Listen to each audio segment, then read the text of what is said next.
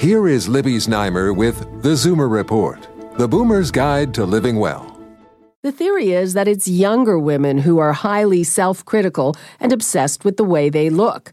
But a study in the Journal of Women and Aging found the majority of women aged 50 and older are still not happy with their shape and size.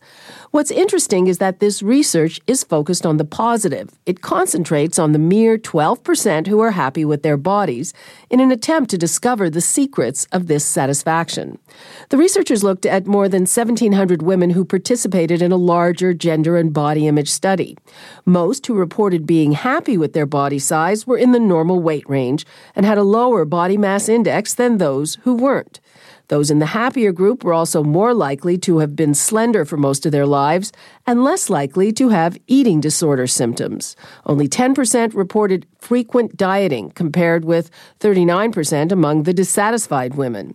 The satisfied women also worked harder to stay slim, weighing themselves at least a couple of times a week, and they exercised about five hours a week, nearly twice as much as the women who disliked their figures.